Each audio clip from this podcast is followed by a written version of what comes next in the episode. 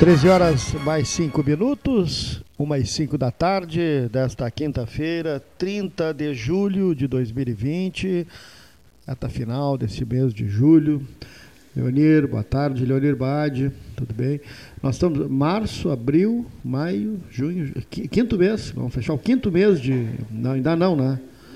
Mar, 16 de março começamos uh, o programa com o modelo de, de, de depoimentos né, gravados. Né? Isso aí, completamos quatro meses, em 16 ah, de julho. De julho. E agora vamos entrando 16 de agosto, mês. quinto mês. Né? E... Não era uma quarentena? Ah, pois é, 40 dias. Né?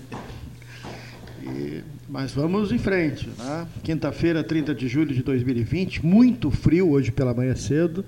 Estamos aí na segunda onda de frio deste inverno de 2020 e temperatura chegou a marcar zero grau no início da manhã de hoje, bem cedinho. A temperatura muito baixa. No dia ontem que Pelotas registrou a 18ª morte é, com na coronavírus, segundo o último boletim, agora já são 912 pessoas com Covid-19. Desse total, 628 foram recuperadas, 203 aguardam o resultado das análises dos laboratórios realizados pelo LACEN, dos exames realizados pelo LACEN. Tá? E nós começamos o programa de hoje, nós temos um depoimento no médico, amigo nosso, o Dr. Carlos Augusto Tavares, eh, que foi é, presidente do Esporte Clube Pelotas, foi médico do Esporte Clube Pelotas, diretor, é um conselho deliberativo, também foi presidente do conselho de, deliberativo, que eh, registramos na, na madrugada desta uh, quinta-feira, o falecimento do médico, Dr. José Francisco Pereira da Silva, gastroenterologista, uh, vastamente relacionado em Pelotas, era uma pessoa muito ligada também ao clube, ao Esporte Clube Pelotas, beneficência portuguesa, uh, ao mundo médico, né, conhecido como Zé da Gastro, né, no meio médico e também muito relacionado, era amigo, muito amigo do, do, meu pai, Paulo Gastal Júnior, já falecido, e realmente eh, o passamento do Dr. José Francisco Pereira da Silva deixa toda a comunidade pelotense, comunidade médica, muito entristecida, e a todos que conviveram com ele, né, eh, da pessoa, da maneira como né, lidava com os pacientes, eh, lidava com os amigos e com a todos que sempre né, buscaram a, o, o, o, seu o seu a, a, os seus uh, préstimos na área da medicina. Portanto, deixa eu ouvir o Dr. Carlos Augusto Tavares, que uh, é médico também, e nós vamos abrir o programa com o depoimento dele hoje, muito amigo né, do, do, do, José Francisco, e eu convido né, o nosso amigo Carlos Augusto Tavares para fazer né, esta, esse depoimento no início do 13 de hoje. Boa tarde, ouvintes da Rádio Universidade, do programa 13 Horas, particular amigo Cleiton Rocha, Paulo Gastal. É lamentável e com muita tristeza que venho a participar hoje deste belo programa para falar sobre o grande amigo, o grande médico, a comunidade, que a comunidade pelotense perde, Dr. José Francisco Pereira da Silva. Os mais íntimos, como alunos, os chamavam de o Zé da Gastro, ou na cidade o Zé do Pelotas Falar do Zé Francisco é muito difícil. Zé Francisco, em 1974, eu entrei na Faculdade de Medicina, e eu e minha esposa, e já começamos uma amizade muito grande. Aquele momento eu diria que eu comecei a vida médica porque ele sempre foi um exemplo de homem e de professor. Eu praticamente não acompanhava o Zé, eu perseguia o Zé Francisco anos a fio estivemos juntos no Pelotas. Foi ele que me ensinou todos os meandros e todos os conhecimentos da medicina no dia a dia esportiva, que como clínico e gastroenterologista, ele foi procurar crescer culturalmente na medicina. Me fez médico do Pelotas como me fez médico da comunidade desta cidade. se tornou nosso homenageado de turma e de várias outras turmas na faculdade. Foi também meu padrinho de casamento. Uma amizade muito grande. Fomos vizinhos, moramos até hoje a 50 metros um do outro. O Zé não tinha hora para sair de dentro do hospital. O Zé não tinha hora para a gente dizer assim, não, doutor José chega às nove. Ele chegava às cinco, ele chegava às seis. Ele não cansava, ele não parava. Fez um trabalho esplêndido quando fundou na Beneficência Portuguesa o serviço de gastroenterologia, um serviço de emergências e urgências que chamava-se UTI da Gastro. E ali trabalhamos juntos anos a fio. Na comunidade médica é uma pessoa muito querida. Na cidade de Pelotas eu não tenho nem dúvida. A família Auro Cerulha perde sim um valoroso conselheiro, um médico, um amigo de todos. Sabia conviver com os dois lados. Convivia com médicos do adversário, ah, convivia com todo mundo um coração esplêndido, uma pessoa maravilhosa. Quis, infelizmente, a vida que o José Francisco ontem fosse embora. Deixa todos nós pesarosos, deixa todos nós muito tristes. Desempenhou atividades, como eu disse, médicas nessa cidade de forma incansável. Nunca colocou à sua frente o dinheiro. Nunca foi rico. Viveu uma vida boa criou, ensinou muitos e muitos médicos. A mim, por exemplo, ele ensinou conduta, como falar, caráter, como examinar, como escutar uma família, como se comportar. Um grande amigo, grande amigo. Não temos muito o que falar. já estou começando a faltar a voz.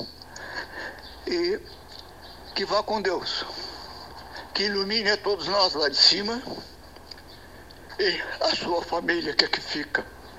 Um abraço, Zé da Gastro, Zé do Pelotas. Obrigado. Obrigado ao Dr. Carlos Augusto Tavares, muito, muito relacionado com o Dr. José Francisco Pereira da Silva.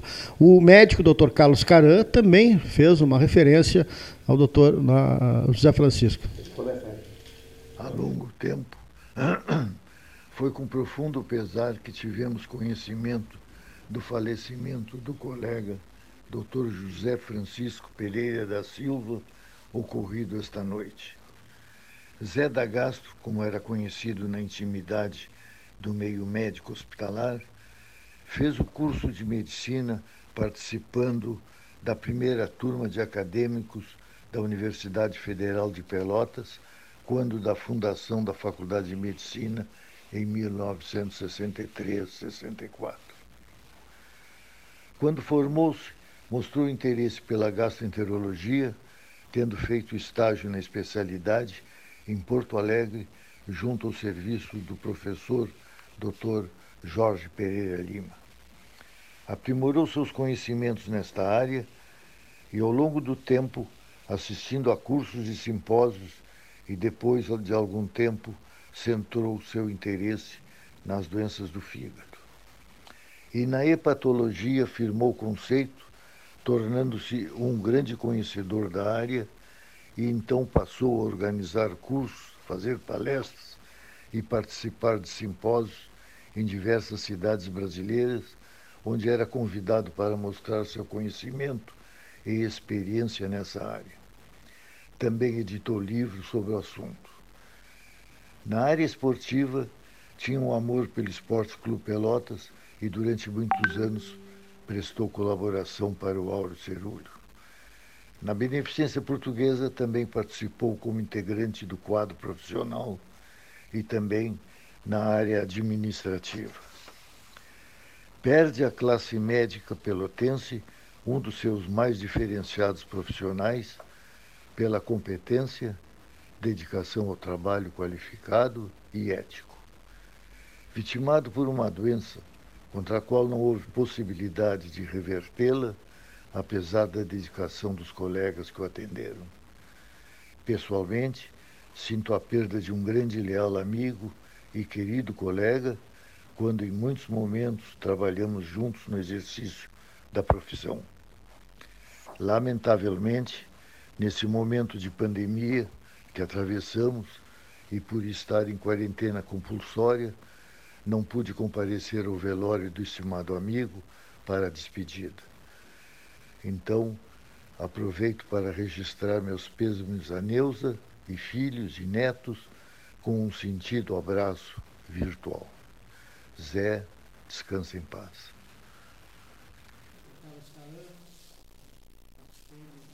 Fazendo também a sua menção ao, doutor José Francisco. E o doutor Armando Manduca, né, administrador da Beneficência Portuguesa, que teve um convívio direto com, com ele.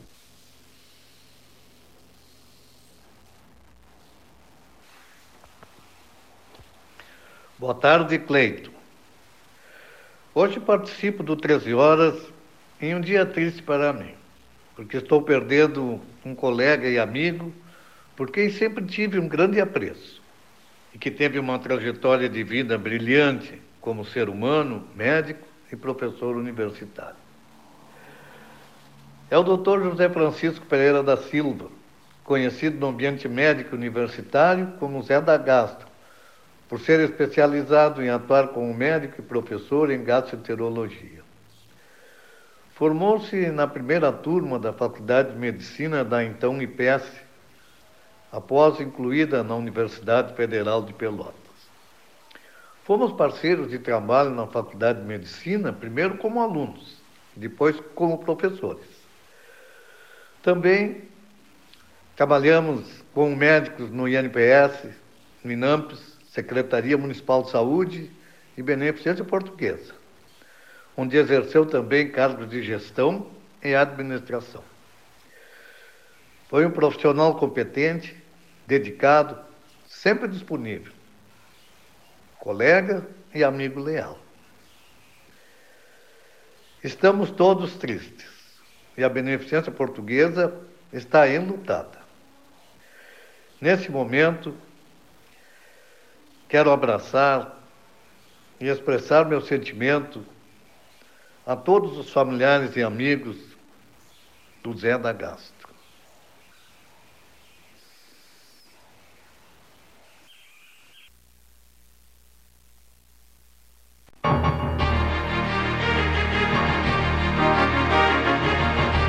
Associação Comercial de Pelotas é um dos órgãos mais antigos do país sempre em defesa da classe empresarial, com uma história marcada pela transparência e pelo compromisso com seus associados. Faça parte do nosso quadro de sócios. A ACP está localizada no edifício Palácio do Comércio, Rua 7 de Setembro 274, telefone 3028 1541, com o ramal 200. 13 horas e 19 minutos.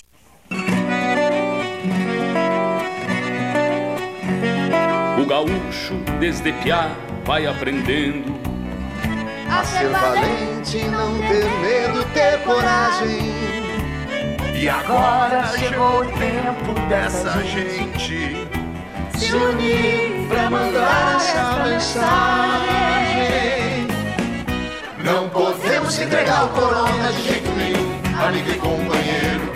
Bota a máscara, segue o protocolo, cuida de ti da região do estado inteiro. Não podemos entregar o corona de jeito nenhum, amiga e companheira. Bota a máscara, segue o protocolo, cuida de ti da região do estado inteiro. Não podemos entregar o corona.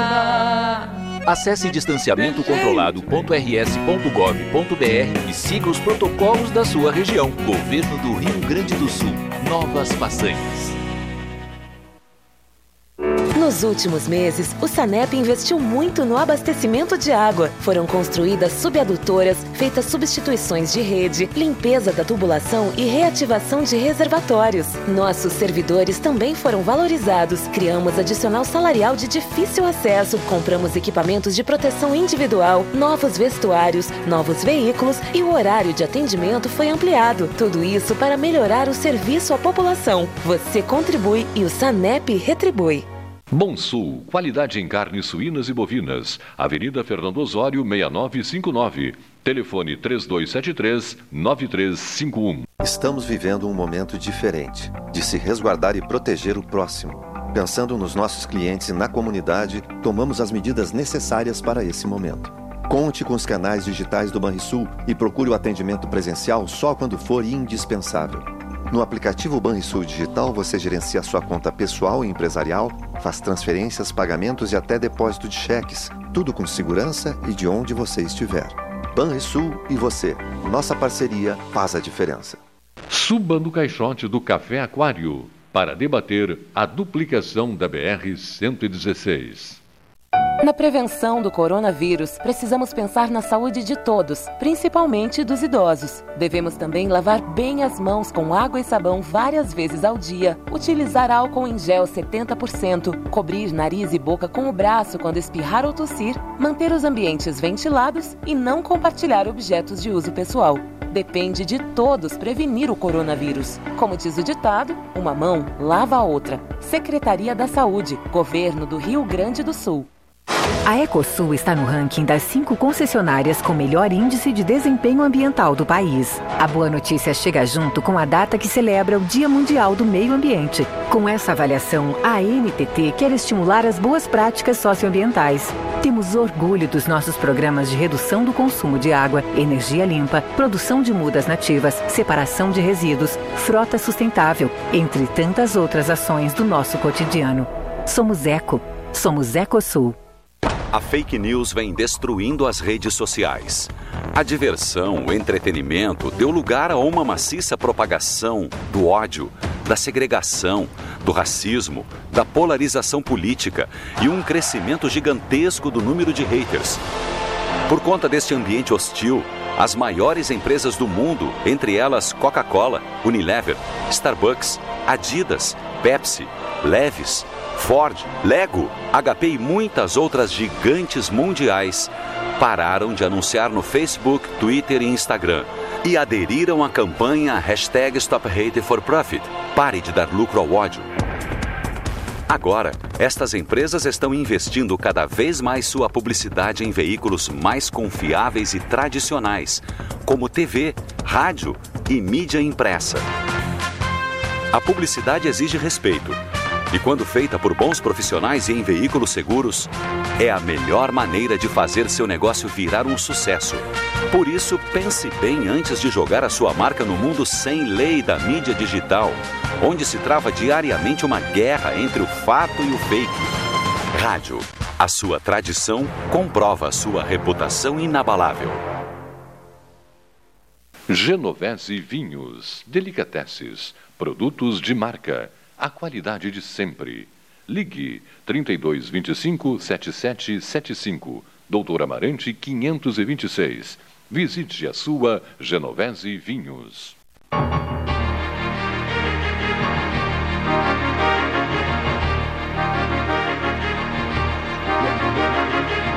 Começando aqui, 12, 13 horas 13, seu Cleito. 13 horas e 24 minutos procure Joaquim Júlio, mude esse óculos, né? senão vai complicar a coisa. Né?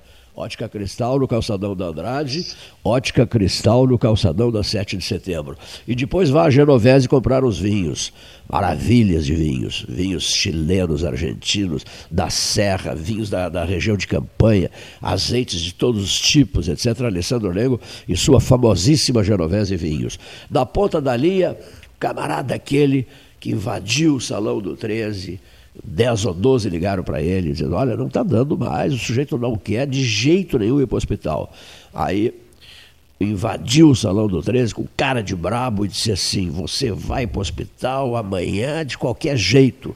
Disse, não, o que, que é isso? Não, não, nada disso. Aí ele disse assim: Já falei com meu filho, já acertei tudo e não tem volta.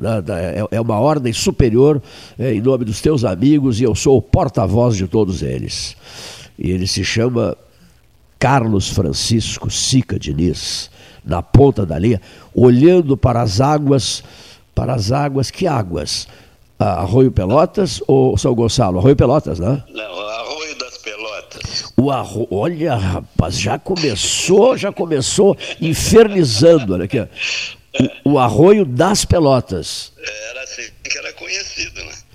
Porque, porque coisas, coisas assim que as pessoas ficam às vezes em dúvida. O Rio Piratini, o meu doce Piratini, lá do Cerrito e Pedro Osório. E aqui o Arroio das Pelotas. O São, Go, é. o São Gonçalo, na verdade, é um canal, né? com, duas, é. com duas correntezas, uma que vai, outra que vem, para quem não sabe. Por isso é perigosíssimo São Gonçalo alto risco de vida. Eu mesmo faço natação lá às seis da manhã, cinco e meia, seis, eu tenho mil e um cuidados.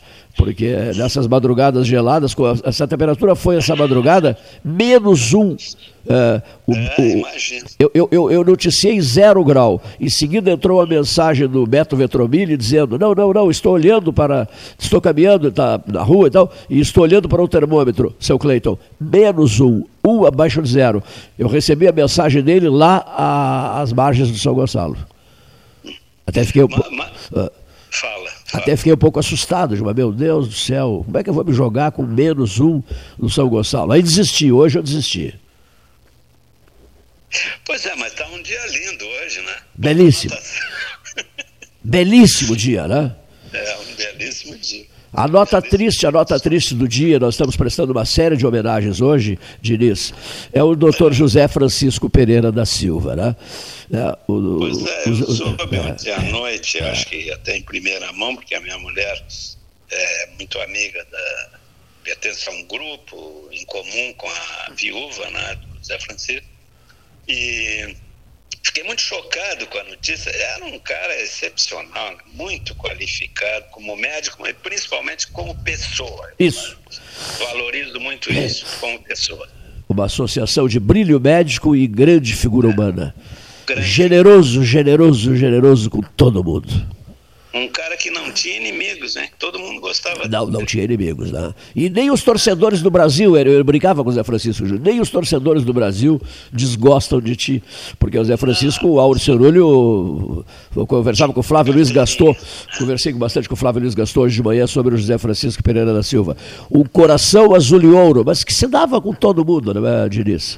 Exatamente, se dava com todo mundo e era querido por todo mundo no hospital, na faculdade, no meios, meios acadêmicos, no, entre os colegas médicos, nos hospitais.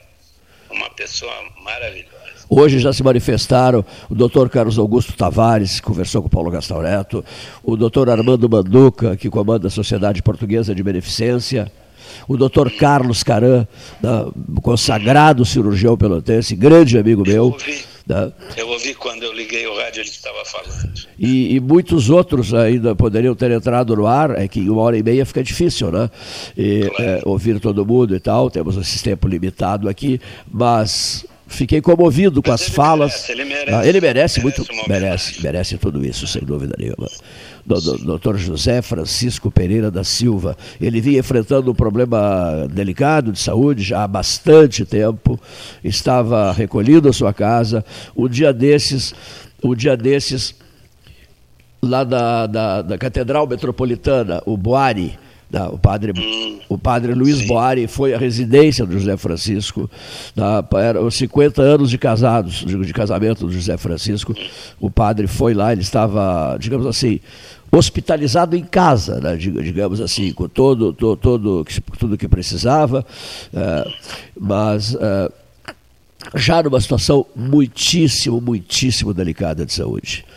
Então fiquei, fiquei sabendo disso, que o Boari esteve lá, numa homenagem à família, numa homenagem à, à história de vida do José Francisco Pereira da Silva. É, vinha lutando há muito tempo com a doença. Isso, né? é verdade. É. Chegou a um ponto que se tornou irreversível mesmo. Bom. E houve assim uma preparação né, para o momento final. Deogar Soares, o homem que já fez o seu voo livre. Eu vivo preocupado com o meu próximo, com o meu voo livre um dia, Diniz. Nós, tu e eu, ah, sempre, o... tu, tu, e eu sempre conversamos sobre isso, né? Mas é, o Deogar. Melhor, é melhor deixar um pouco de lado. É isso mesmo. Atrair. Não, não, eu só estou dizendo isso porque o Deogar usava a seguinte frase, quando a gente prestava uma homenagem a alguém aqui no 13 Horas. O Deogar dizia: Gurizinho.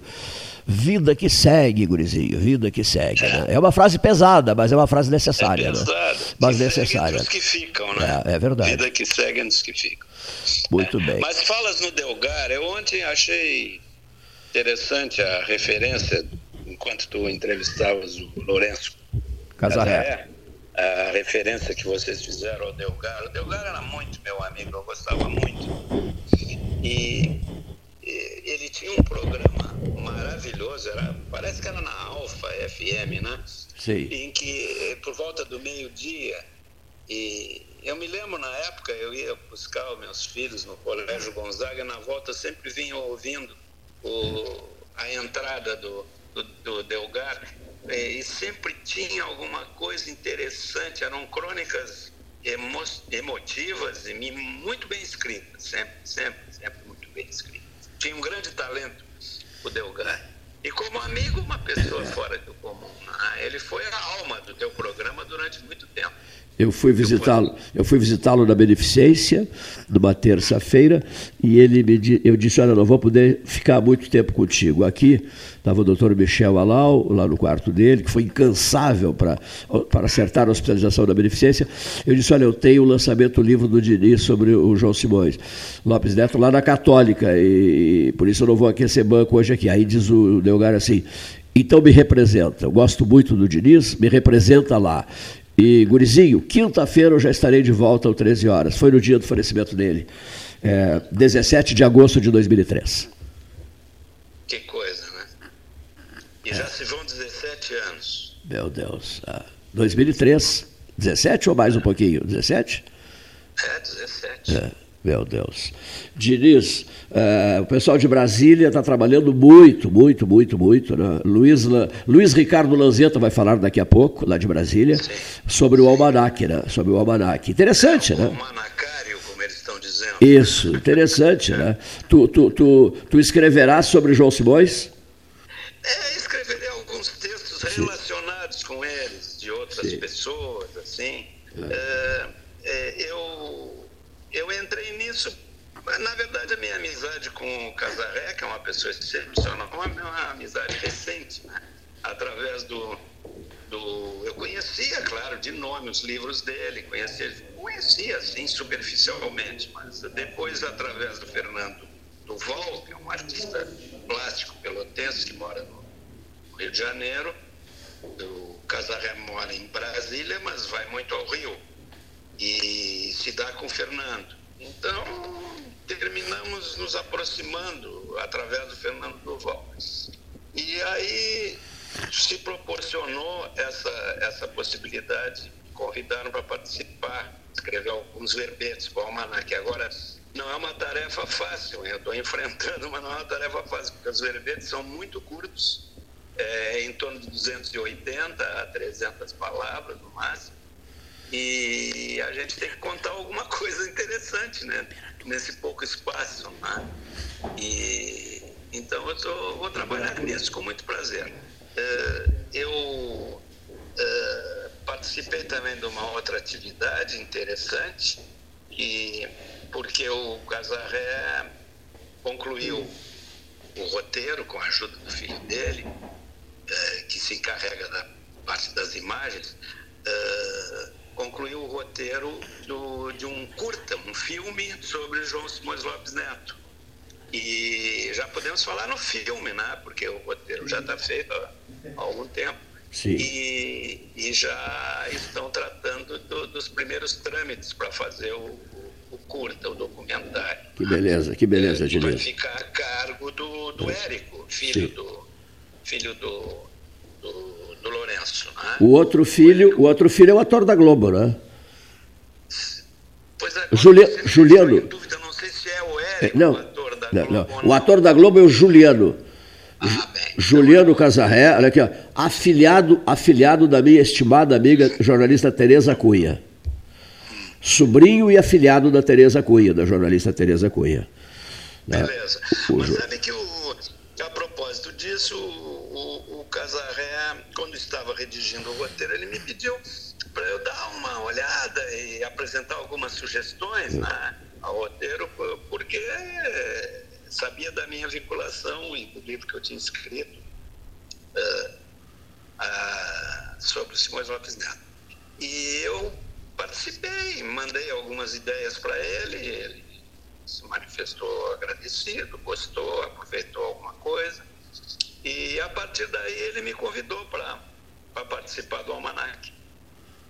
É beleza, isso, que beleza. É que beleza. Olha aqui, ó. quando na presidência da Comissão FIPEL 200 anos de Pelotas, eu idealizei o nome do João Simões Lopes Neto para, o Aeroporto Internacional, e inclusive aprovado, tudo direitinho, com a, a Lei 13113, né?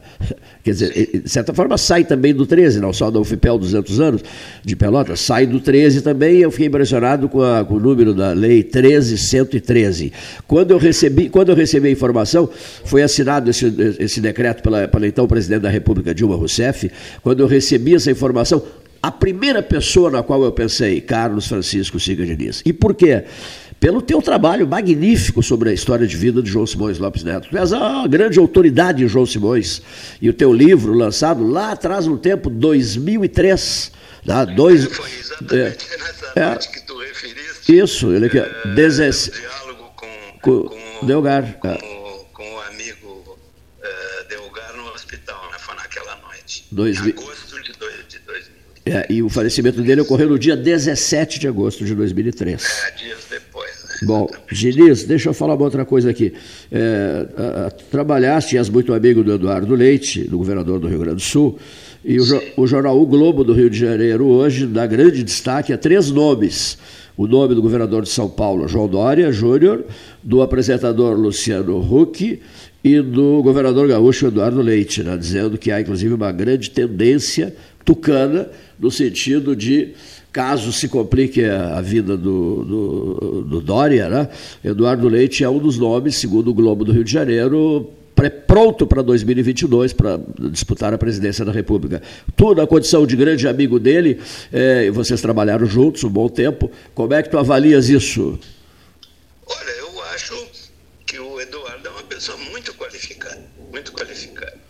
E e tem estudado muito, tem se preparado muito para exercer funções executivas públicas e acho que se, se as coisas convergirem para essa candidatura, eh, eu vejo isso com bons olhos. Uh, embora eu tenha ouvido alguns pronunciamentos do, do Eduardo, assim, meio que dando a entender que ainda seria cedo, né? Ele é muito jovem, né? Ele é muito... tem 35 é, anos, né? 35 anos, 35. Mas, enfim, já está na idade, né? se, a coisa, é, se a coisa se proporcionar, ele vai ter que enfrentar, né? Outro dia eu ouvi de um importante jornalista do Centro País a seguinte frase, achei muito interessante. O governador gaúcho tem todo o tempo do mundo. Ah, imagina, com 35 anos é. Tem todo o tempo do mundo para buscar um projeto nacional. Não? Tem todo o tempo do mundo. Não? De repente não, não precisa precipitar a coisa também, né? Não precisa precipitar, eu também acho. Mas, enfim, a política é sempre depende, sempre depende de oportunidades. É. Né? De repente se proporciona e a pessoa está enredada naquilo, não pode dar volta para trás. É. Mas o que eu posso dizer é que o tempo que trabalhamos juntos o Eduardo mostrou uma, uma grande qualificação para o cargo e ele tinha uma coisa assim rara com os políticos. Bernardo era assim também, Bernardo Olavo Gomes de Souza. Por exemplo, a gente fazia uma reunião, cada um dava uma opinião. Ele ouvia tudo silenciosamente, às vezes os maiores disparates, mas cada um dava a sua opinião. E depois, no final, ele encontrava a solução, aproveitando alguma coisa daqui, aproveitando outra dali. Quer dizer, isso aí é, caracteriza o, o, o, homem público é, na tomada de posições, é isso que qualifica o, o homem público. Né? Ouvir, saber ouvir e uhum. decidir. Muito bem. É preciso decidir. Uma. Tudo é feito de escolhas, né? É verdade. Na nossa vida. A vida é a arte, é a arte da escolha. É. Uma cidade, ou um estado, é. ou um país, é. também tem que optar por decisões que tem que optar por uma escolha entre várias alternativas que se proporcionam. É? Sem dúvida. Ano eleitoral de 2020, uma pergunta final ao meu estimado amigo Carlos Francisco Sica Diniz. Paula Childe Mascarenhas, candidata à reeleição, e o ex-prefeito eh, Adolfo Antônio Fetter Júnior, duas vezes prefeito, né, porque ele substituiu o Bernardo, e depois ele concorreu e se elegeu prefeito. Quer dizer, a tendência de que esses dois nomes estejam no páreo em 2020, Diniz, na tua avaliação? Eu tenho alguma dúvida. Eu, é. Eu não sei. Eu não sei se o, o, o Fetter, que foi um, um bom prefeito, né? não sei se o Fetter vai vai concorrer. Eu, mas mesmo assim, se concorrer, eu acho que a Paula larga com vantagem, né? porque fez um, uma boa administração, uma pessoa muito prestigiada, está na crista da onda, né? Aparece no momento político. Né? E acho que larga com vantagem. Eu tenho a impressão que, claro, nunca se sabe o que vai acontecer. Lógico. Mas ainda mais numa, numa situação dessas em que em campanha se faz, né? Essa Sim. história da pandemia. Eu, eu, eu tenho a, a, a ideia, assim, a convicção firme de que essa eleição deveria ter sido adiada. Né? É uma opinião que eu tenho e, claro, respeito as Sim. opiniões dos outros, inclusive a decisão que foi tomada. Ah. Mas para mim deveria ser adiado esse pleito. Pois é, eu também penso da mesma maneira. Olha aqui, a última, agora sim, de novo, uma, de novo a última pergunta. A última pergunta em duas etapas, A e B. A última pergunta, B. Olha aqui, ó. Segunda, na avaliação do pai Carlos do Arroio Pelotas, gostasse dessa aí? Pai, Car... pai Carlos Francisco do Arroio Pelotas. gostasse dessa, não? Olha aqui. Quem será o vice da Paula e caso o Fetter concorra, quem será o vice do Fetter? Essa, essas, essas são as perguntas que não querem calar. É. Bom, não sei. O vice do Fetter eu não, não sei. Não me atrevo a dizer. Mas o da Paula, eu, eu acho que será o. Acho, em opinião minha, ninguém Sim. falou nada. Acho que será o Henrique Pires. Achas? Bom, são vários nomes, né? Temos o, o José Henrique Medeiros Pires, me ajuda, Paulo Gastal. Temos o Henrique Pires, temos o, o Roger Ney, temos o, o Alexandre Garcia, temos o atual vice-prefeito Idemar Bars. Será, será um desses quatro, Paulo? Ou pode aparecer o, a surpresa de última hora? O Paulo Gastal acha que fica, eh, pai Paulo acha que fica entre esses quatro.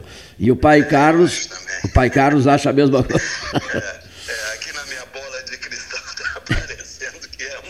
Não, e está ajudando, porque o dia ajuda. O dia, eu, aposto no, no, do Henrique. Tu apostas na candidatura, da, da escolha de José Henrique Medeiros Pires. É, na escolha do Henrique Pires. Do ex-secretário nacional da Cultura, com status de ministro da Cultura, não é verdade? Isso mesmo. Isso. Prezadíssimo amigo, olha aqui, ó. Da próxima vez que surgir algum problema, tu não ficarás sabendo. Porque esse negócio de hospitalizar assim, um comandante do Exército a salvação é, na, no grito não, não vai colar de novo, viu? É, imagina um comandante da sendo hospitalizado no não, grito. Está, está plenamente recuperado. Graças a Deus. Forte abraço. Forte. Muito obrigado, hein? E um prazer em participar aí desse teu programa mais uma vez. Me considero um membro do, é verdade. do, do Pelotas 13 Horas, né? Salão Amarelo. Hein? Figura histórica do 13. Se formou no Salão é verdade, salão pandêmico, meu Deus do céu. Então, um abraço para todos vocês por aí, aos ouvintes. Um grande abraço, querido Diniz. Até a próxima. Prazer em te ouvir. Dr. Carlos Francisco Sica Diniz. Paulo Gastal tem um contato marcado, o um encontro marcado com, com o Júlio, Júlio Marques, da Meteorologia. Hora oficial Ótica Cristal são agora, são agora, acerte a hora, nem isso você está conseguindo hoje? Ah, meu Deus do céu, como aparecem mensagens em cima de mensagens e retira, você não consegue olhar o, olhar o horário. 13 mais 45, da hora oficial Ótica Cristal Andrade e 7 de setembro. Temperatura, o 13 informa, temperatura 13 graus. O 13 já informou no dia 13 do 03 do ano 2-0 entre parênteses, depois do ano 13, o argentino Bergoglio foi eleito Papa, o Papa Francisco, e o 13 estava lá com Sérgio Cabral e com Pablo Rodrigues, transmissões históricas do ano de 2013. Bom, o que, que nós temos agora aqui? Vamos ter podcasts para vários, vários entrevistados no decorrer desta semana. Vá de Genovese, vinhos maravilhas em vinhos, vinhos com preços, custo-benefício, que é muitíssimo importante lá na Genovese. Paulo Gastão Neto e Júlio Marques. Que fez contato conosco hoje pela manhã, né? diz que esse frio vai embora. É isso, Júlio? Boa tarde.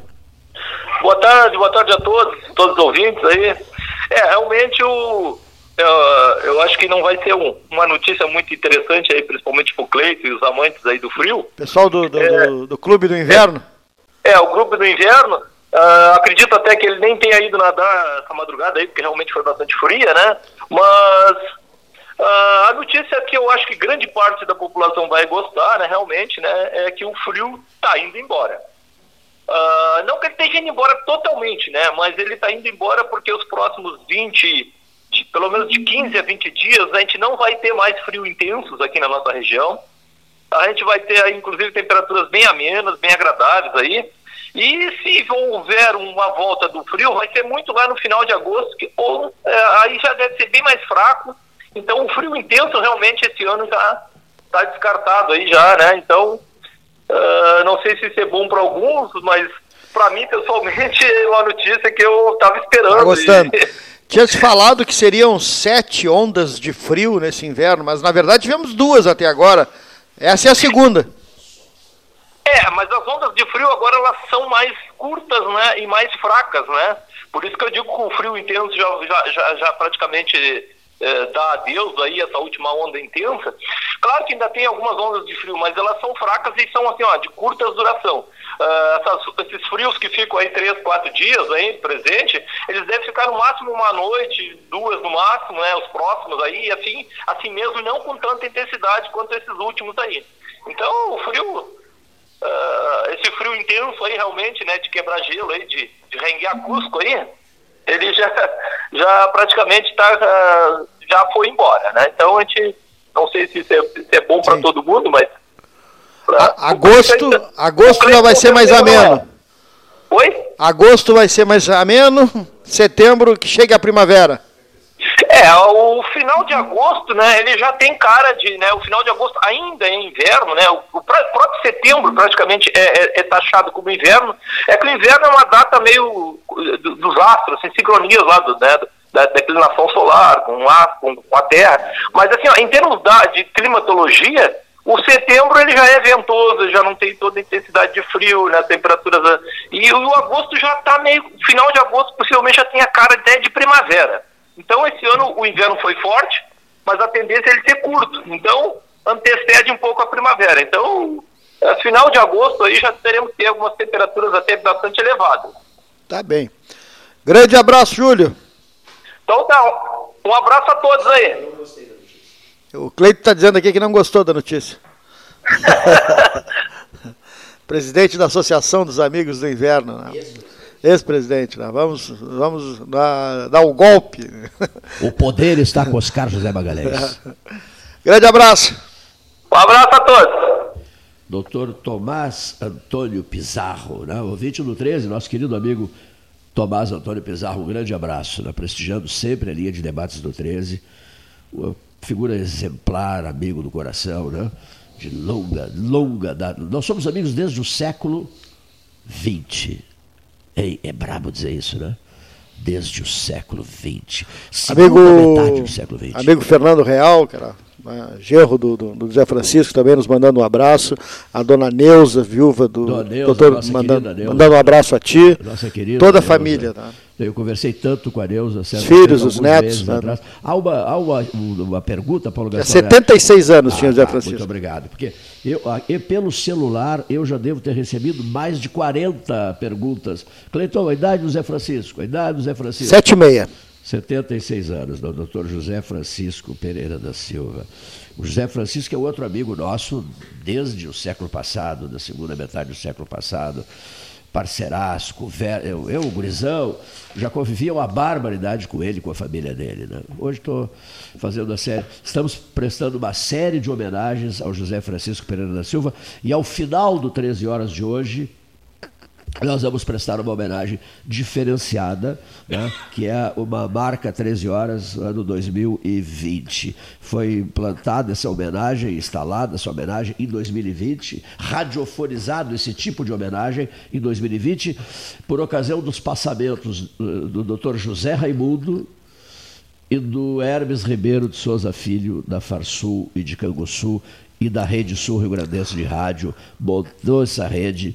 O Hermes, o Sebastião, o Gastal e eu botamos essa rede em 1980. E prestamos uma homenagem diferenciada para o José, Raimundo, amigo do fundo do coração, e para o Hermes Ribeiro Souza Filho. Faremos o mesmo hoje com José Francisco Pereira da Silva. Os telejornais da Globo e da Globo News quando há o passamento de uma pessoa muito conhecida no Brasil, ao encerrar não, não veicula a característica, Isso, que é aquela música do encerramento. Som, né? é, retira o som. E agora, ultimamente, em função das mortes diárias decorrentes da pandemia, o encerramento dos telejornais não tem característica nenhuma. Então fica em silêncio. silêncio total. Então é uma forma. É uma forma, é uma de, forma de se dedicar a alguma uma referência, uma deferência à, à pessoa. Né? É, exatamente. Né? O, o, número, a cada dia que é, que é, que é radiofonizado ou televisado, deixa as pessoas, publicado nos jornais, deixa as pessoas fazendo contas e contas e contas de cabeça, né? Santo Deus. A, a homenagem do 13 é uma homenagem é, antiga, né? Da, dos anos 70. É, me ajuda, Leonir. A homenagem consta de, de um minuto de silêncio, mas não é um minuto de silêncio e silêncio, né? Me, me ajuda aqui. Não é um minuto de silêncio em silêncio absoluto, né? Mas sim um toque de silêncio, né? um toque de silêncio que é a suprema homenagem que se possa prestar no microfone de rádio a uma figura marcante da vida de Pelotas, da vida da cidade. E José Francisco Pereira da Silva é um desses vultos, inquestionavelmente. Né? O, o, o José Francisco não tinha inimigos.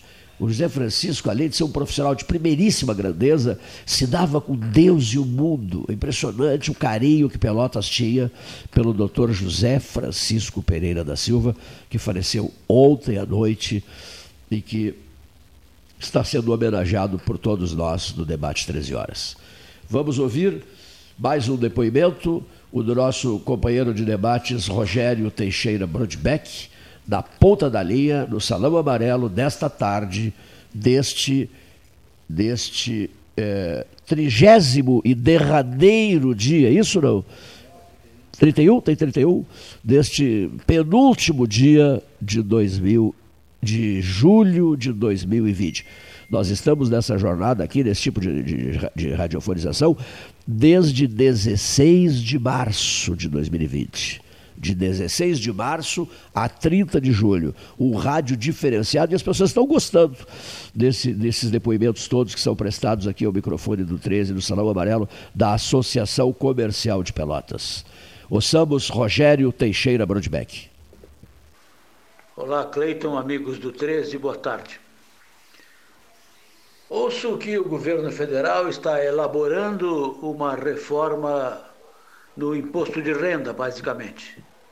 E atrás disso virão algumas inovações neste imposto e na criação de outros, talvez. Vou me deter na questão do imposto de renda, em que foi anunciado o aumento da base de isenção dos assalariados que hoje eh, pagam imposto, aqueles que ganham mais de R$ 1.900. Esta base vai passar para quem ganha acima de R$ 3.000 eliminação das deduções como dependentes, instrução, despesas médico-hospitalares, psicólogos, fisioterapeutas.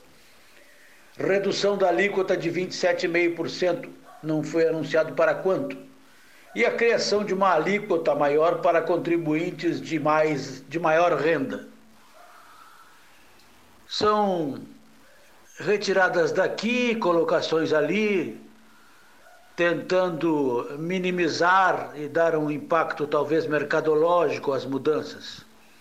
Ao fim e ao cabo, teremos uma reforma tributária em que pagaremos mais, pelo menos em termos de imposto de renda.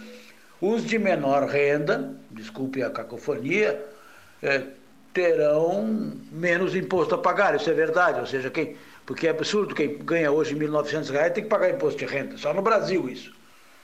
Então essa base vai subir para R$ mil reais, isso é um benefício. De outra banda, esta nova alíquota a ser criada de 30%, 35%, não foi anunciado, também não foi anunciado para quem será, para quem ganha mais de 30, 35, 40 mil reais. E a comparação é que, que nos Estados Unidos, Suécia, Dinamarca, Alemanha, o imposto de renda chega até 60%, caso da Suécia. Só ninguém diz nesta comparação a respeito, ninguém fala nada nessa comparação a respeito do retorno desses impostos. Ou seja, nos países em que falei de primeiro mundo e altamente desenvolvidos, há estradas, segurança pública, educação, saneamento básico, assistência médica decentes. Aqui não temos nada disso. Logo, não adianta cobrar mais, aumentar mais e não dar retorno à população. Logo, o governo federal precisa pensar muito nisso. Ou está achando a política do Delfim Neto que é fazer crescer o bolo para depois dividir? Não sei não. E o governo Eduardo Leite está indo na mesma senda. Disse o governador, em resposta desaforada à presidente da Federação, que ela era é, desinformada a respeito do, da reforma tributária, que não haveria aumento de impostos. Se você tem uma alíquota de 3,5%, aliás, de 3% no IPVA, e aumenta essa alíquota para 3,5%, isso é para mais ou é para menos? Se você tem uma base de tributação de carros acima de 20 anos e passa essa base para carros somente acima de 40 anos de fabricação, isso aumenta ou não aumenta a arrecadação? E dizer que as pessoas de baixa renda terão devolução no ICMS pago, isso é piada de carochinha. O Estado não tem estrutura para isso. O Estado não tem estrutura para comprar respirador, vai ter estrutura para devolver em cheque, mandar para o endereço das pessoas o valor cobrado do ICMS dessas pessoas de baixa renda? Conta outra, governador. Fico por aqui. Especial para o 13, Rogério Brodbeck. O microfone do 13, Palácio do Comércio, Associação Comercial, 13 horas mais 58 minutos. Aquela, aquela, aquela, só um segundinho, aquela palavra, gostei muito. É, acende, A-S-C-E-N-D-E acende Pelotas, te ergue, te levanta, né? Não, não, não, não, não, Rio Grande do Sul, não é Pelotas. Rio Grande do Sul. A campanha nossa das, do, das 12 horas científicas, nós vamos lançar o Acende Rio Grande, acende, te levanta Rio Grande. Nós vamos lançar no próximo dia 7, dias 7 e 8 de agosto de 2020. Acende Rio Grande o levante de Rio Grande, do Rio Grande do Sul. Isso é uma coisa, tá? Teremos o lançamento do, do, do automóvel da, do, do Realdir Furtado lá da, da, da UVL Veículos para a Pró Santa Casa, o sorteio Pró Santa Casa. Teremos os cientistas de toda parte se manifestando. Teremos no Brasil e fora do Brasil, durante 12 horas, as principais capitais do mundo Teremos a presença do Sebastião Ribeiro Neto, criador, junto com o mano dele, Hermes, saudoso Hermes, Ribeiro de Souza Filho, criador da rede Sul Grandense de Rádio em 1980. Teremos convidados especiais de Pelotas participando ao vivo no Salão Amarelo. Qual é a outra coisa que seria lançada? Ah, sim. O, a origem de tudo são as 12 horas beneficentes, né? de 1970 até 1986. Então nós vamos ter nessas 12 horas científicas que eu acabei criando, matando a palavra beneficente e usando a palavra científicas, não é matando, retirando a palavra beneficente. Nunca se mata a beneficência, né, seu Cleito? Por favor, que frase estúpida. Olha aqui, ó. Retirando de circulação a palavra beneficentes por alguns dias e colocando em seu lugar a palavra científicas pelas imposições do momento. Né? cientistas, infectologistas, grandes médicos. Eu conversei muito hoje com o doutor Rogério Torres Marques também sobre esse movimento. Ele vai nos ajudar bastante no sentido de sugerir nomes e pessoas. Pessoal do o Flavio Castro, o Fábio Fonseca, do Frigorífico Castro, do, do, do Expresso Embaixador, Organizações Fonseca Júnior. Tenho conversado com muitos e muitos amigos preocupadíssimos, preocupadíssimos. O Ramiro, querido Ramiro, Rodrigues, da, da, da, padaria Avenida, um dos, endereços do café da manhã da gente, né? O, o, Ramiro é um amigo de uma vida inteira. E tenho falado a todos eles, né? o que, que a gente pretende fazer. Nós não queremos ouvir só é, cientistas, nós não queremos tratar só de Covid-19, não. Nós queremos tratar da situação é, política, do, da economia, da agricultura, das perspectivas é, de, da economia pro, no pós-pandemia, é, das questões esportivas, meu Deus, de tudo. Nós vamos tratar de tudo aqui nesse dia, nesses dias 7 e 8, de tudo. Por isso eu estou contactando todo mundo, eu quero a participação de todo mundo. São 12 horas, dá para falar à vontade ao longo dessas 12 horas as pessoas, é, as pessoas que farão parte desse, desse, nosso, desse nosso movimento. E a última coisa que eu queria dizer que, ah, é que das 12 horas científicas, teremos um pedacinho de, de, de, de 12 horas voltada, né, Leonir, para a beneficência, na medida em que vamos continuar apelando eh, as pessoas no sentido de que ajudem, nos ajudem a concluir, doutora Ana Kleinovski, as obras do albergue noturno pelotense. Nós estamos mergulhados. O trabalho da doutora Ana Kleinovski é simplesmente tocante. Dedicação 100% ao albergue noturno pelotense. Impressionante o trabalho dela do engenheiro, dos, dos, dos, quatro grandes empresários, de outros empresários importantes da cidade. Todo mundo. Não existe a palavra não. Não existe a palavra não. Solidariedade plena, plena, plena. Conversei sobre isso com o empresário Edgar Ribeiro Martins Neto, aquele que declara: te cuida, Pinheiro Machado, te cuida, Erval. Pare com esse papo de menos graus, menos 2, menos 3, menos 4, menos 6, menos 7,6, menos isso, menos aquilo, porque os termômetros de Santa Vitória do Palmar é tão cruel aquele vento gelado que bate na Praça Central de Santa Vitória, mas tão cruel, tão cruel, que a gente não pode anunciar a temperatura de Santa Vitória do Palmar. Tá? Não é, Edgar? Não se pode anunciar a temperatura de Santa Vitória do Palmar por uma razão muito simples. Os termômetros congelam. Boa essa aí. O termômetro congela de uma tal maneira em Santa Vitória do Palmar que é impossível a gente dizer menos 10, menos 12, menos 15, não dá para dizer. E aí Santa Vitória diz assim: o, o alto do pódio é nosso, não é de Pinheiro Machado, nem de Erval. Fale com aquele pessoal lá da Sigma Meteorologia e diga a eles que os termômetros de Santa Vitória do Palmar simplesmente congelam. E é impossível anunciar a temperatura com o termômetro congelado.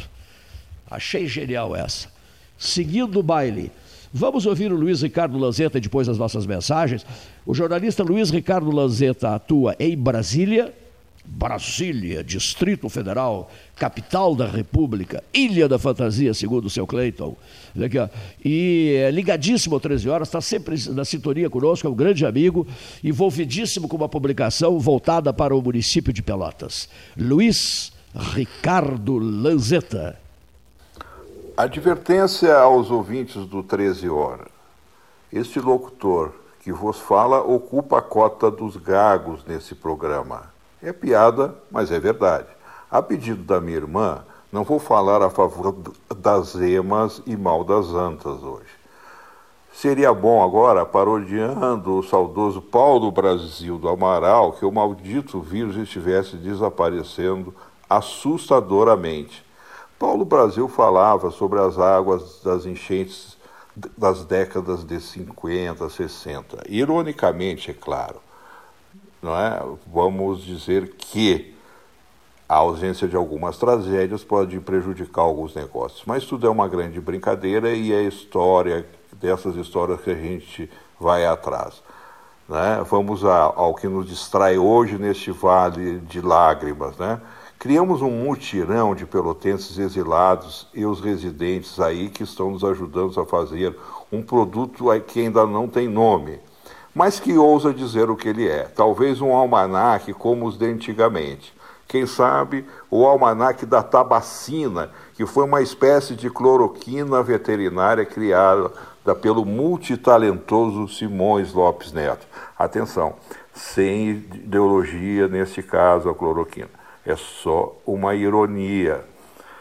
Ou tem o dicionário encaixado de pelotês, que é a nossa linguagem específica que não para de receber contribuições. Vai muito além do cacetinho, do queque é, e da recheada. Não? Nós temos recebido aqui que eu quero agradecer à minha família, que eu tenho incomodado bastante, ex-mulheres, antigos desafetos.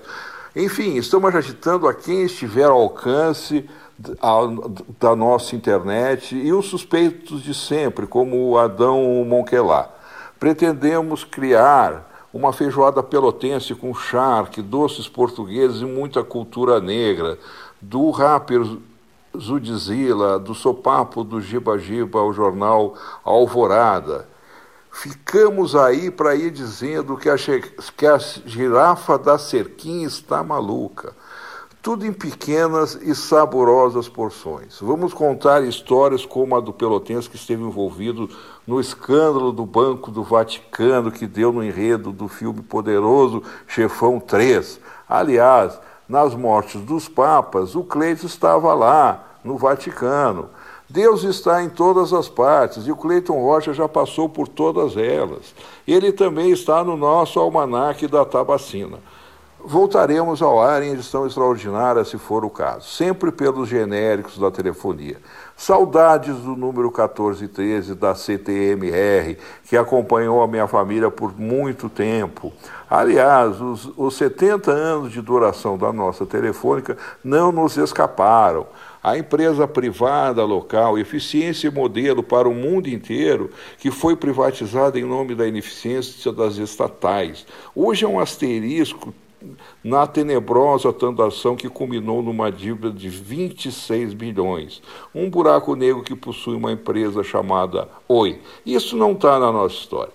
Mas é porque o que nos interessa mais é Pelotas e sua memória, seus personagens, que é isso que nós estamos buscando organizar numa obra um tanto anárquica. Um abraço a todos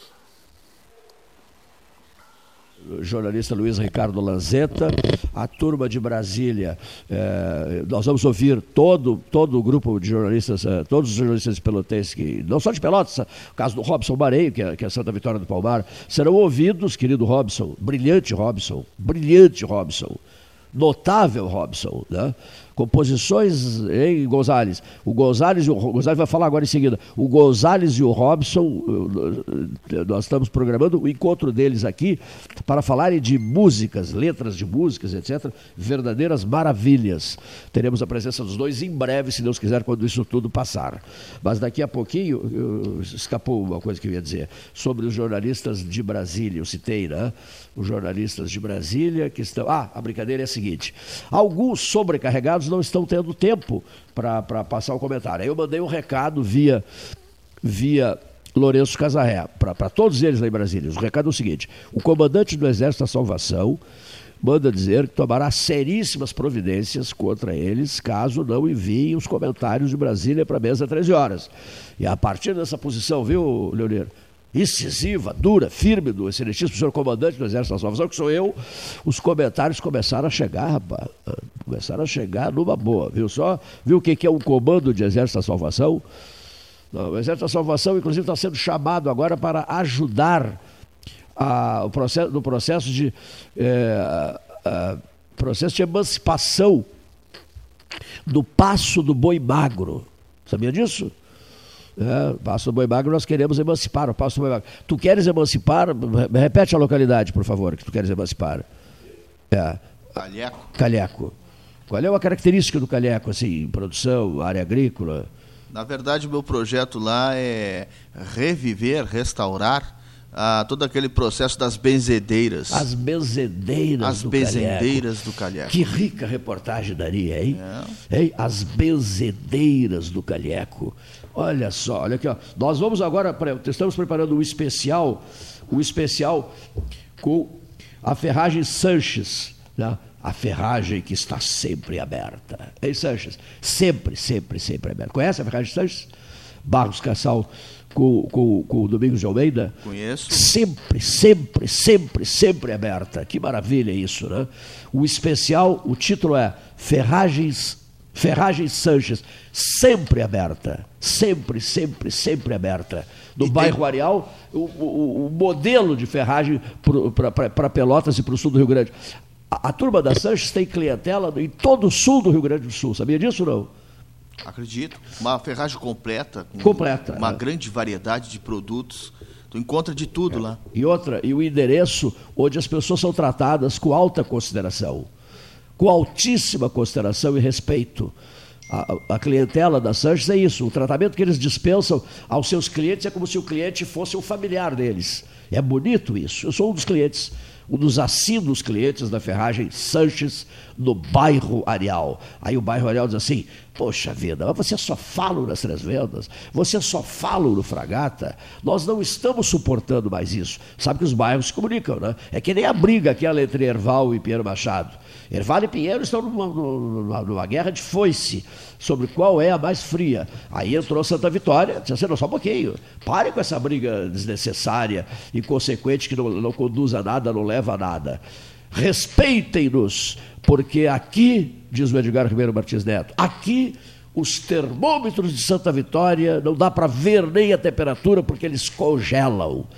O frio é, é, tanto, tanto, o frio gelado que atravessa a praça central de Santa Vitória do Palmar. Deixa todo mundo com dois, três, dois, três ponchos. Tá? Tem que colocar dois, três ponchos de lã pura para atravessar a praça central de Santa Vitória do Palmar. Gosto eu, muito de Santa Vitória. Eu também adoro Santa Vitória. Acho ela muito aconchegante. Gosto muito de Santa Vitória. As pessoas também. lá, a população de Santa Vitória, está de parabéns. São pessoas que tive a oportunidade de conhecer outras épocas. Faz tempo que eu não vou lá. Faz anos que eu não visito Santa Vitória. Eu tenho Vitória. grandes amigos de Santa Vitória. É, Uma mas pena eu também... que Santa Vitória, você chega em Santa Vitória, come um churrasco dos deuses e depois, Sebastião Ribeiro Neto, não tem sobremesa. Não, um doce de leite, por exemplo, não tem. Brincadeira minha. É um, dos, um doce de leite com aceitação nacional, espetacular. Ouçamos, pois, senhoras e senhores ouvintes, as nossas mensagens. Em seguida, o doutor José Fernando Gonzalez.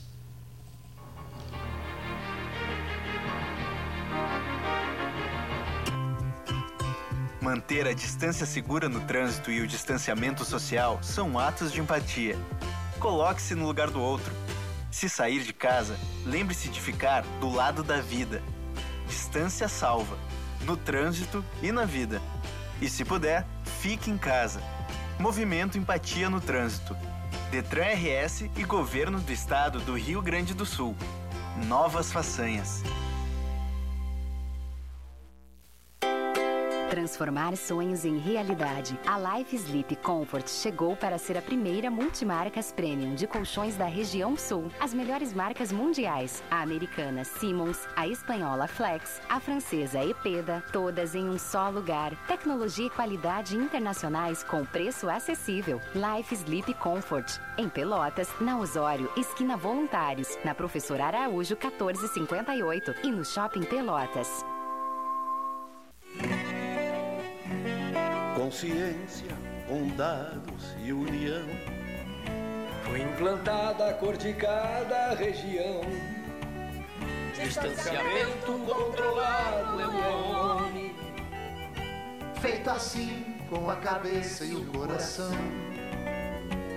E apesar de tudo que já fizemos, de façanhas até aqui enfileiradas não podemos afrouxar ou baixar guarda, porque vidas precisam ser cuidadas. Não podemos entregar o corona de jeito nenhum, amigo e companheiro. Bota a máscara, segue o protocolo. Cuida a gente da região do estado inteiro. Acesse distanciamentocontrolado.rs.gov.br e siga os protocolos da sua região. Governo do Rio Grande do Sul. Novas façanhas. 14 horas e 15 minutos. Estamos vivendo um momento diferente de tudo que já vivemos. É importante mudar nosso comportamento e ter um cuidado maior com o próximo. Conte com os canais digitais do Banrisul e procure o atendimento presencial só quando for indispensável. No aplicativo Banrisul Digital, você acessa os principais serviços oferecidos na agência: transferências, pagamentos, consulta de extratos e gerencia seus cartões de crédito. Tudo com segurança e de onde você estiver. Banrisul e você. Nossa parceria faz a diferença. Vivemos um momento onde o medo e a incerteza são sintomas que imperam no mundo. Nessas horas, precisamos nos colocar no lugar do outro e tomar atitudes pensando na saúde de todos, principalmente dos idosos. É como diz o ditado: uma mão lava a outra. Por isso, transforme as medidas de prevenção em hábitos no seu dia a dia. Cuidar de você é a melhor maneira de cuidar de todos, conter a disseminação e prevenir o coronavírus. Secretaria da Saúde, Governo do Rio Grande do Sul. Em tempos de pandemia, a solidariedade é cada vez mais urgente. A campanha do Agasalho Ecosul convida você a doar um abraço em forma de agasalho. Selecione as peças que pode doar, higienize e deixe nos pontos de coleta da campanha. Rede T Farmácias, Postos do Guga, Macro Atacado Treixel, SESI, Colégio Gonzaga e G Gotuso. Vamos juntos abraçar essa causa e transformar o frio em calor humano. Ecosul, sempre ao seu lado. Ótica Cristal. Crediário, cartão ou cheque, a vitrine do calçadão da Andrade Neves. Panemio, alimentos saudáveis e conveniências. Osório, esquina Rafael Pinto Bandeira. Teleentrega 3225 2577. Pelota Negócios Imobiliários, Administração, Venda e Locação de Imóveis. Uma nova opção no mercado de Pelotas e região. O profissionalismo que você precisa com toda a atenção que você merece. Pelotaimóveis.com.br Rua Santa Cruz 1679. Celular e WhatsApp 91 11 7432. Telefone 3227 7077. Pelota Negócios Imobiliários. Não podemos dar trégua ao coronavírus. Com o distanciamento controlado, nosso estado foi dividido por regiões e cores, de acordo com a velocidade do contágio e a capacidade do sistema de saúde. Todo sábado as cores são atualizadas e os protocolos já começam a valer na segunda-feira seguinte. Acesse distanciamentocontrolado.rs.gov.br e siga as orientações. Não esqueça, saia de casa somente com máscara e intensifique a higienização. Governo do Rio Grande do Sul. Novas façanhas. O que você acha de poder escolher como e onde será o seu imóvel próprio? Pela primeira vez em Pelotas, você terá a possibilidade de construir o seu imóvel do jeitinho que sempre quis. Acesse o site www.meuporto5.com e nos conte mais sobre o Porto 5 dos seus sonhos. Ele pode ser seu com valores a partir de 128 mil reais. Porto 5. Conte seu sonho e juntos vamos realizá-lo. Unimed Pelotas. O melhor plano de saúde, com urgência e emergência 24 horas. Clínica de Imunologia e Alergia Dr. Alcino Alcântara Filho. Rinite, sinusite, bronquite, alergia a alimentos e medicamentos, alergia de pele, testes, vacinas. Clínica de Imunologia e Alergia Dr. Alcino Alcântara Filho. Em Pelotas, Rua Princesa Isabel 280. E em Rio Grande, Avenida Portugal 213.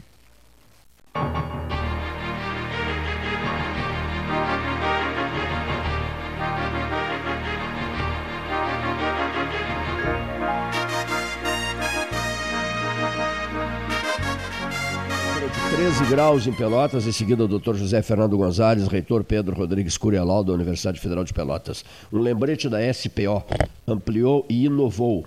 Há 40 anos prestando serviços em arquitetura e construção, agora também a consultoria imobiliária especializada, as tendências no mercado de imóveis, projeções, prospecções, oportunidades e as melhores estratégias e logísticas de compra e venda. Mande um WhatsApp para 981 17 8685 ou ligue 3028 9944 e converse com a equipe SPO. Mesa 13, Associação Comercial, já falei a temperatura? Já, 13 graus. Alô, professor Sebastião Ribeiro Neto, em Pelotas ou em Canguçu. Precisamos trocar uma ideia na tarde de hoje, prezadíssimo senhor. Né? grande Sebastião Ribeiro Neto, parceiraço, parceiraço, parceiraço, de jornadas históricas. Doutor José Fernando Gonzalez ao microfone, ao microfone do 13 Horas, desta quinta-feira, 30 de julho de 2020 e, eu, e, e, e, e, o mês de julho de 2020, só, só, só fazer referência aqui, que eu fiquei perdido, me atrapalhei com a história do mês de julho, sabia? É, são, são 31 dias, né? e eu cheguei a me atrapalhar com a sensação de que hoje era o último dia. Não, não, o último dia será amanhã, 31 de julho. Teremos hoje o boletim da Zona Sul, o boletim da Prefeitura de Rio Grande. Caso tenhamos tempo antes do finalzinho é, vamos ainda fazer um balanço é, dos casos da região. O município de Amaral Ferrador voltou ao 0000, sabia disso, né? Voltou ao 0000, mas é, o Arroio do Padre já está com dois casos sendo avaliados, examinados. Então, são dois municípios hoje. Uh, Pedras Altas preserva o 0 a 0, preserva o 0000 desde março. Né? Absolutamente nenhum caso, graças a Deus, em Pedras Altas, a terra de Assis Brasil. O, o, o trecho final de vida do Assis Brasil, melhor dizendo, porque ele é de São Gabriel. Bom, e Amaral Ferrador, que tinha dois ou três casos sendo avaliados, voltou, graças a Deus, a estaca zero também. 0000 para Amaral Ferrador. Doutor, agora sim, doutor José Fernando Gonzalez. Boa tarde, 13 horas. É um prazer conversar mais uma vez com os ouvintes. Eu acho que a Constituição Federal de 88, esse texto aí que nós tanto aplaudimos lá quando foi gestado, aqueles da minha geração que, que estavam aí, que testemunharam a Constituinte, né, sabem que isso foi uma grande conquista do Estado brasileiro. E de fato foi uma grande conquista tirando assim tudo que veio depois, as dificuldades, né? não foi um texto perfeito, seguramente não foi, mas foi uma conquista do Estado brasileiro. Mas esse texto, que aí está, eu acho que sofre hoje talvez o seu maior desafio. O Brasil uh, está exposto a um desafio constitucional. A Constituição Federal precisaria resolver de forma objetiva, clara e incontroversa questões pontuais que estão se levantando no Brasil, dividido como está, e que eh, necessitariam de uma solução que não permitisse causar percalços à sociedade brasileira. Né? Sobressalto seria melhor, uh, seria uma, uma expressão mais adequada. A sociedade brasileira está vivendo em sobressaltos pela indefinição do que pode acontecer amanhã. Dir-se-á que isso é provocado pela supremacia ou por uma pseudo-supremacia do Supremo Tribunal Federal ou do Poder Judiciário como um todo sobre os demais poderes, né? de que o Poder Judiciário estaria avançando o seu limite. Mas se o Poder Judiciário está fazendo isto, é porque isto, de certo modo, não, não está coibido devidamente no texto constitucional, que, deveria, que não deveria permiti-lo. O texto constitucional não poderia permitir que um poder se agigantasse sobre os demais ou sobre um outro. Mas parece, às vezes, que é isso que está acontecendo. E agora, como assunto do dia, nós vemos o presidente do Supremo Tribunal Federal sugerir que a quarentena dos juízes de direito aposentados para concorrer a cargos públicos seja ampliada para oito anos. Ora, oito anos é um prazo muito longo.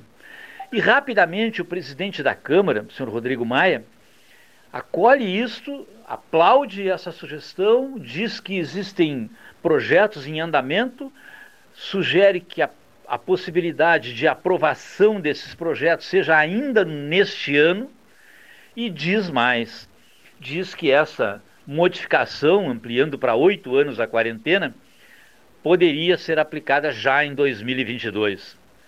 E, portanto, retroativamente. Aquele juiz que hoje estivesse aposentado, filiado a partido político, ele poderia ver a sua expectativa eleitoral então alijada. O que o, o que o deputado disse é que isso valerá retroativamente, valerá para o passado, uma coisa que a Constituição Federal veda, dizendo que não se irá a lei não poderá alterar o direito adquirido das pessoas, mas é isso que está sendo dito pelo presidente da Câmara.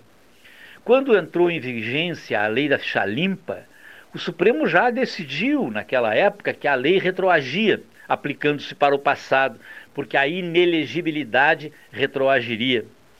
Essa modificação que está sendo discutida agora, ela tem um endereço certo e inescondível, que é o ex-juiz ou o juiz aposentado Sérgio Moro. Disse que Moro seria um fortíssimo pretendente ao cargo de presidente da República e poderia concorrer em 2022. Se aprovada essa nova lei e se ela retroagir, aplicar-se para o passado, essa, essa exigência de oito anos, Moro estaria inelegível. Isso a Constituição Federal não poderia permitir. Não faço aqui uma defesa do, do Dr. Moro, porque até não tenho uma grande simpatia por ele, todos sabem, mas acredito que fazer retroagir uma norma é uma coisa gravíssima para o Estado de Direito, gravíssima. É um casuísmo gravíssimo. Você atinge as pessoas no passado. E isso é uma coisa que nenhum Estado democrático, verdadeiramente democrático, poderia tolerar. Vamos aguardar e ver o deslinde dessa questão. Muito obrigado e até amanhã, se Deus quiser. Obrigado, Gonzales, doutor José Fernando Gonzales. E até amanhã, se Deus quiser, disse o Gonzales. Amanhã é uma sexta-feira, isso? 31 de julho, o último dia de julho, o último programa 13 horas desta semana uma semana marcada por entrevistas importantíssimas. Teremos na próxima semana uma entrevista especial aqui no 13 Horas, é, direto de Brasília. Eu não havia anunciado ainda, né? O Leonir que me disse agora, não vai anunciar a entrevista? Vou aproveitar e vou anunciar a entrevista. Na próxima semana estará conosco o vice-presidente da República, vai participar, general Hamilton Mourão, vai participar de uma conversa em torno de 25 minutos, meia hora, com os ouvintes do 13 horas, direto do seu gabinete é, do Palácio do Jaburu, do Distrito Federal. Vice-presidente que tem laços fortíssimos com o município de, de Bagé, se criou em Bagé. Um grande amigo dele, é, chamado, apelido Tatalo, né, inseparáveis, se criaram, viveram em Bagé, foram amicíssimos. Né? Então, é, Tatalo e Milito, né, se, tra se, tratam assim, Tatalo e Milito, Milito e Tatalo. Né? O José Carlos da Silveira Osório, direto do balneário Camboriú, onde reside, vai conversar com o seu grande amigo Hamilton Mourão, que se encontra em Brasília na condição de vice-presidente da República. Então fica esse registro aqui sobre essa entrevista especial com o, vice-presidente Hamilton Mourão uh, ao microfone do 13 horas. O reitor. Meu Deus. O, o reitor, o, o, reitor da UFPEL, professor Pedro Curialau, ao microfone do 13 horas. Uma saudação, Cleiton, uma saudação a todos os ouvintes do 13 Horas. Aqui quem fala é o Pedro Alau, reitor da Universidade Federal de Pelotas para que a gente aí siga repercutindo as últimas notícias, especialmente aquelas relacionadas com o coronavírus. Mas vamos falar de outros assuntos também hoje, né, Cleito? Primeiro, as nossas derrotas dos clubes aqui da cidade para os clubes de Caxias. Então, no final de semana, o meu Brasil foi derrotado pro, pelo Juventude 1 a 0 um jogo completamente estranho, porque o mandante era o Brasil e o jogo era enlajado. Acho que é a primeira vez que o Brasil manda um jogo enlajado. E o Pelotas tomou 2 a 0 do Caxias também, num... parece que jogando bem. Mas é aquela coisa, né, Cleiton? Não é hora de ter futebol, não tem nem clima para acompanhar muito. Mas vamos começar o comentário falando aí do futebol, que muita gente se interessa. Eu também, mas não agora. Depois falar, né, Cleiton, que a pandemia infelizmente chegou com força aqui em Pelotas, no Rio Grande do Sul uh, um aumento de às vezes 30, às vezes 40 casos por dia em Pelotas, o que obviamente nos preocupa muito. O número de internações alto também. Claro que ainda não extrapolamos a capacidade, felizmente, mas estamos com o número de, de internações alto e crescendo nas UTIs, seja do, do Hospital Escola, seja da Beneficência, seja lá na UPA. Então, Infelizmente chegou aí o coronavírus em Pelotas, já estamos aí com acho que 17 ou 14 óbitos. Me lembro pouco tempo atrás, quando a gente comemorava, né, Cleiton, que Pelotas era a única cidade com 200 mil habitantes ou mais do Brasil que não tinha nenhum óbito, infelizmente. A situação não se mantém. Uma preocupação grande com a situação de Rio Grande e São José do Norte. Essas duas cidades próximas daqui estão com situações epidemiológicas bem piores do que a nossa. Também fica aí a nossa solidariedade aos colegas e torcendo aí que a situação melhore. Uh, o Estado parece dar o, alguns primeiros passos na, na ideia de ter uma política de testagem em massa, que é algo que a gente falava desde o começo da pandemia, lá em março, né, Cleito? E que infelizmente não se concretizou até hoje. A gente sabe que a política de testagem é uma das possibilidades da gente conter o avanço desse vírus. Então, espero que o Rio Grande do Sul, então, finalmente uh, tenha aí uma uma política que consiga identificar rápido os casos de coronavírus e evitar que as pessoas transmitam para muitos outros. Por último, né, Cleito, nesse, nesse comentário, mesmo que numa situação atípica, a UFPEL está uh, prestes aí a entrar num processo de uh, eleição para a reitoria.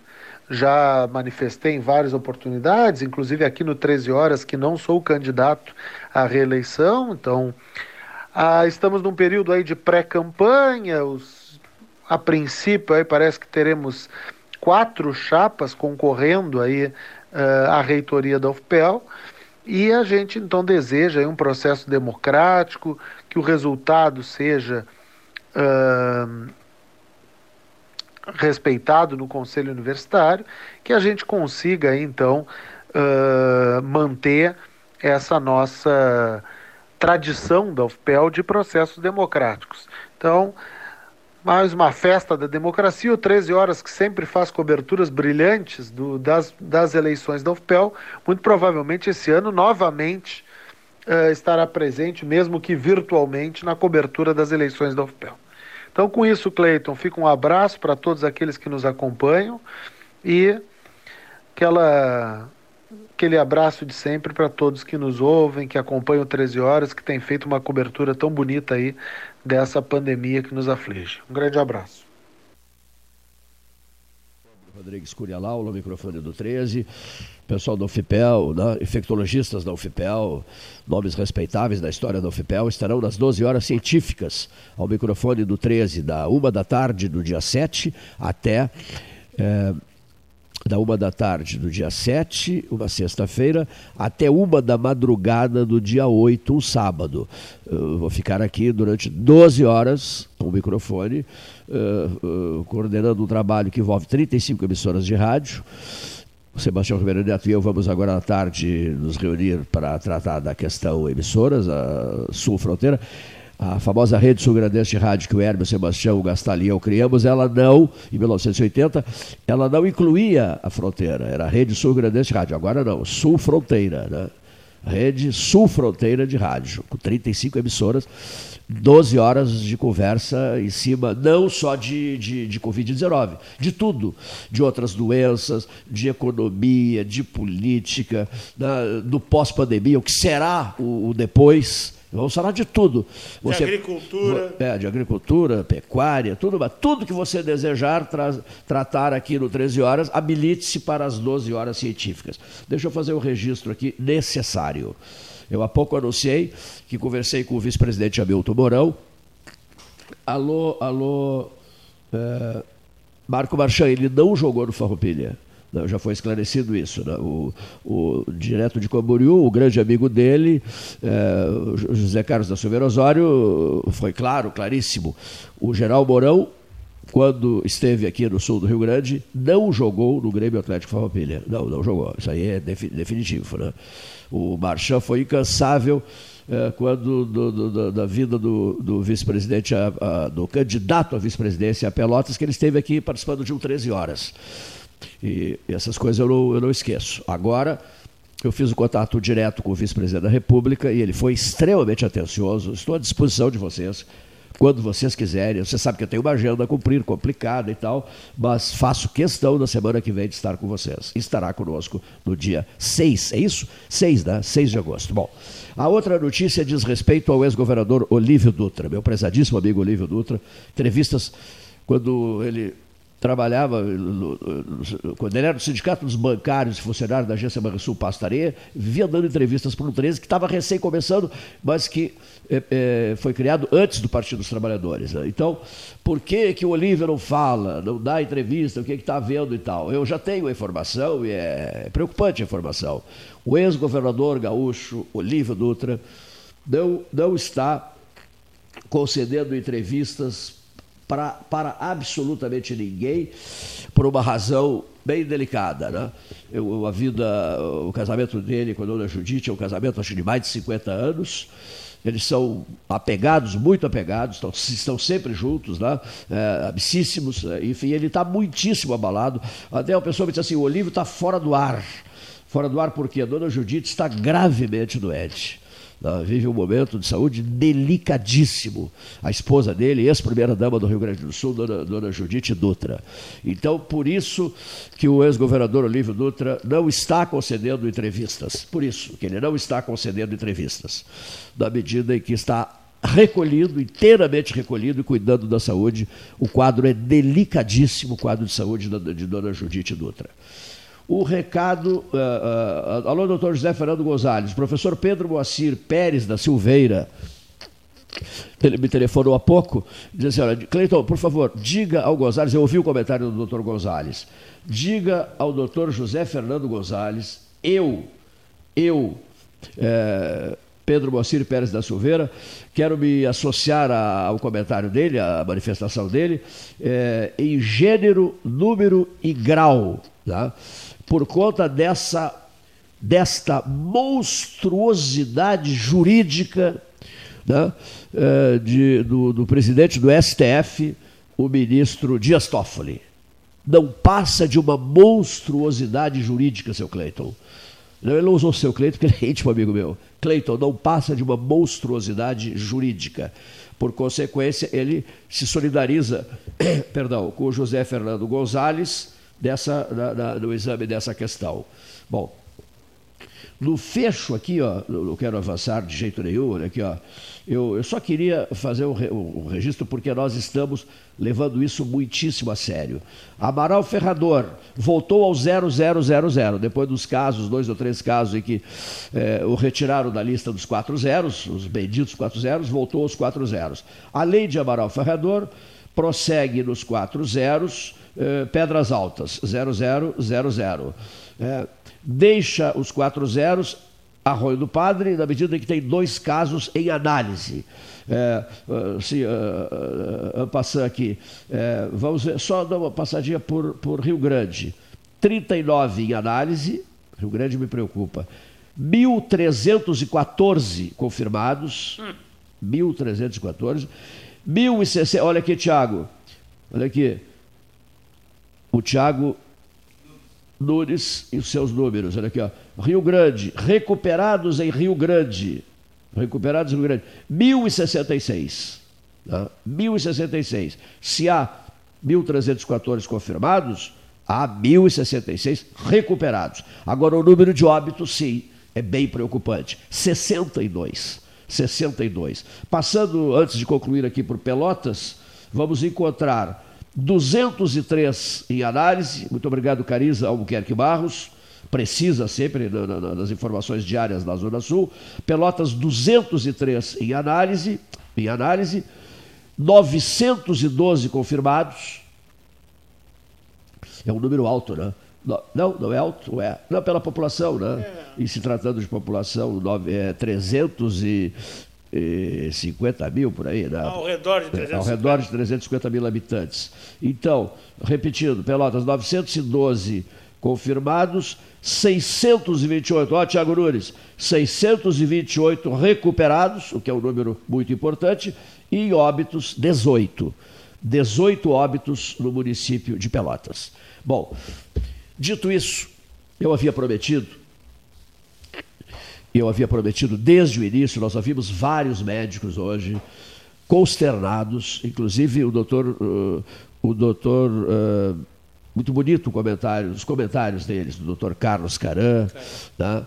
o, muito bonito o comentário do doutor, do doutor Armando Manduca, da nossa Sociedade Portuguesa de Beneficência, tocante o comentário do ex-presidente do Pelotas. Castor. Não, não.